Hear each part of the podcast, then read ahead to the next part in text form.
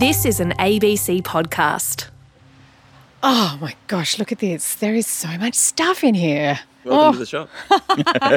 Hi. Wow, camping has come a long way. Yeah, yeah, absolutely. Everything from lightweight to glamping. Do you know what you're looking for? Well, I'm trying to live a little green, so I'm looking for eco friendly options. Like, I don't know, a tent made from hemp or bamboo, vegan friendly sleeping bags. Look, to be honest, I don't really know. I've heard of vegan shoes, um, you know, leather free shoes, but uh, no bamboo tents just yet. Well, why don't you show me around? Sure. I'm Fee Poole, and I'm learning to live a little greener. This is Little Green Pod. Jeff, you're also a scouts leader, as well as like the guy Yeah. in this camping shop that seems to know everything. Yep.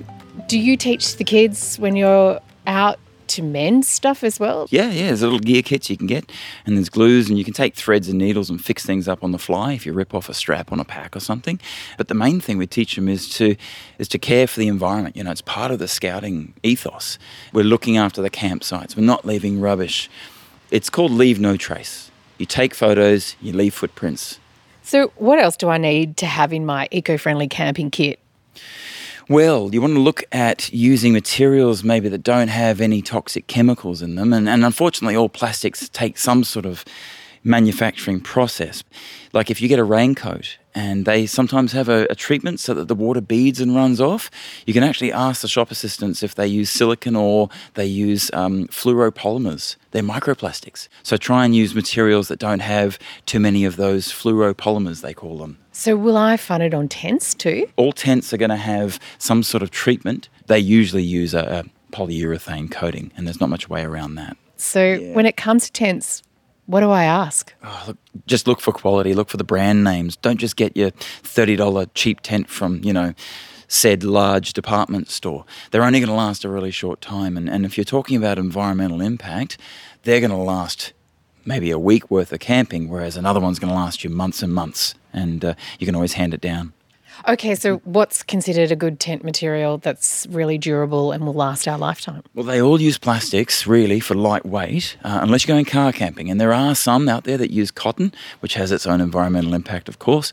But uh, cotton is going to last a lot better if you're in the bright sunlight. If it's blazing down, plastic's not a good way to go. UV is going to degrade that fabric. So you can get cottons, canvas style tents, and that will sit there for years and survive the harsh Australian conditions. That's a good call. school. Old school canvas. I hope it comes with a stripe and a mojito.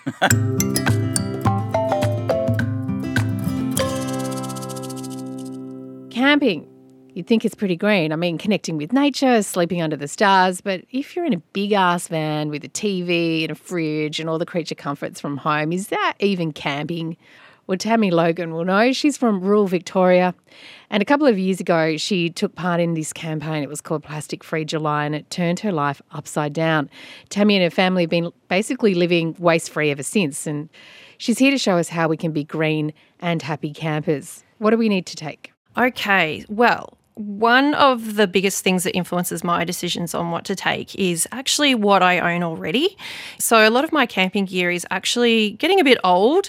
So, there's probably more sustainable products out there at the moment, but I won't replace any of my gear with new stuff until it's completely irreparable and useless. Because a really important part of sustainable living and reducing waste is actually to consume less in the first place. So, an example of that with the things that I take is uh, my reusable mugs and plates. So, they're actually made from a hard, lightweight plastic rather than something considered more sustainable like steel or silicon. But I've had them for like 20 years and there's still lots of life left in them. So, I'll keep using them. So, along with those things, I take my reusable steel cutlery and a few kitchen utensils, pots and pans for cooking. And it's really easy to get most of that stuff from op shops if you do need to buy equipment. So the use of detergents should be minimised when camping. Try to use hot water to get billies and tabletops clean rather than lots of detergent. Use a biodegradable soap for washing hands and bodies. And never wash in streams or lakes. Always take your water away from your camp at least 50 metres and wash there. How do you cook? Yeah, so we either cook on a fire or we have a portable gas cooker that we take. Most people do like to have a fire when they're camping. And I think if you are going to use a fire, then you should use it for as many things as possible, like your cooking, boiling your water, drying your clothes. So you're making the most use of that energy source rather than then using another energy source for your cooking. And you should probably bring your own firewood and stuff as well. So you know that it's been sourced sustainably and make sure you follow fire restriction rules and put it out completely before you leave. When you're sleeping, are you doing swags or a tent or? Okay, so we have a tent, and this tent we actually bought secondhand 10 years ago, especially if you don't camp often or you're completely new to camping, then look at things like hiring your camp gear until you know for certain what suits you. Talk to friends who are campers and figure out what sorts of things would work well for you in your situation, the style of camping that you want to do. That's a really good tip because the truth is everyone's got a different style of camping. Some do Yes. like swags and they do the starry night thing. Others might like a trailer and then they want to be able to have the pull out drawers like with the kettle in the morning. Exactly. Do you like glamping? There are some great solar and battery products on the market now. They can charge your USB 12 volt or 240 AC products. You can recharge almost any gadget while you're on a holiday. Why live like a caveman? That's good. What do you take? I have a camper trailer with instant gas hot water shower and sink, two burner stove, grill, you name it. I've got the whole shebang.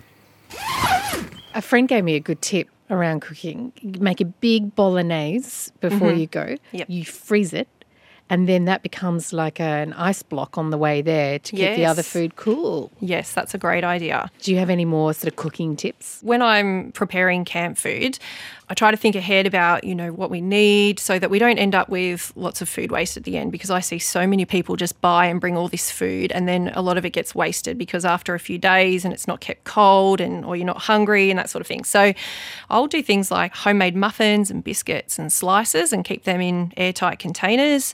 Bulk bought scroggin mix that I can put in my own bags and that sort of thing. What's Like- that?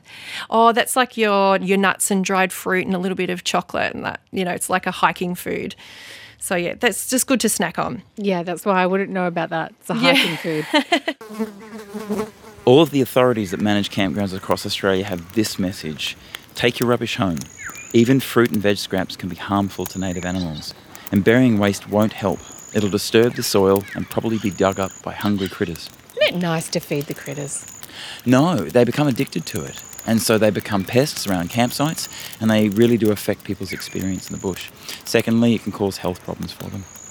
It's just not good. Okay, so let's talk about limiting your waste when you're camping. You know, I imagine you're still generating waste. What do you do with it all? Even um, with the washing up and cleaning, we don't have paper towel um, or plastic packaging that we would throw away. So What about have toilet paper?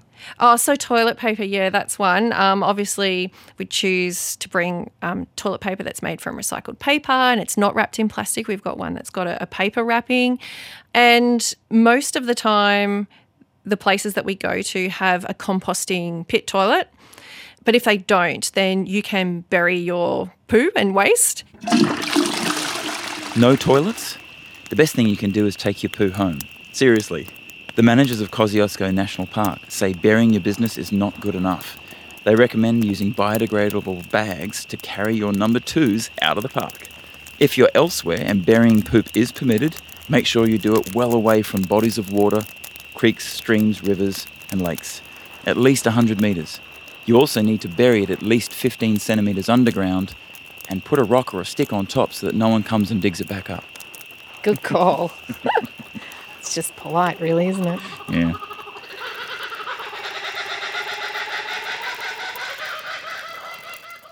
Okay, so to wrap up Tammy's top green camping tips don't buy anything new if you can help it.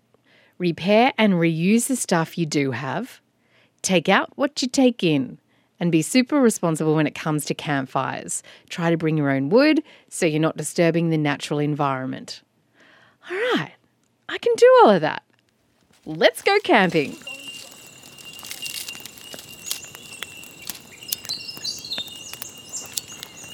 Go get your Uggies, Oki. And then come down here. I'm going to tell you a story. I'm going to tell you a campfire story about an eco warrior ghost. Oh man, this is so beautiful. I love Australia.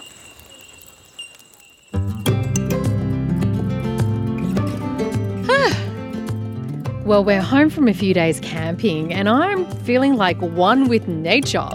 Um, washing with biodegradable soap, eating really simple foods like pastas and stir fries and jaffle sandwiches. And you know what? We didn't buy one new piece of kit. Like, we just made do with what we had, and it was so good. We're already planning our next trip.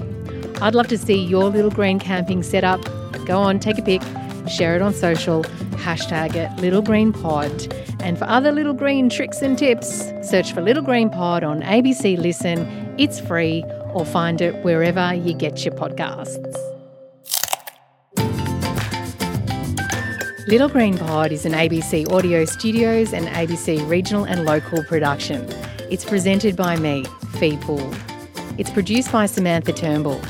Audio engineer is Simon Branthwaite, and executive producers are Liz Keane and Rachel Fountain.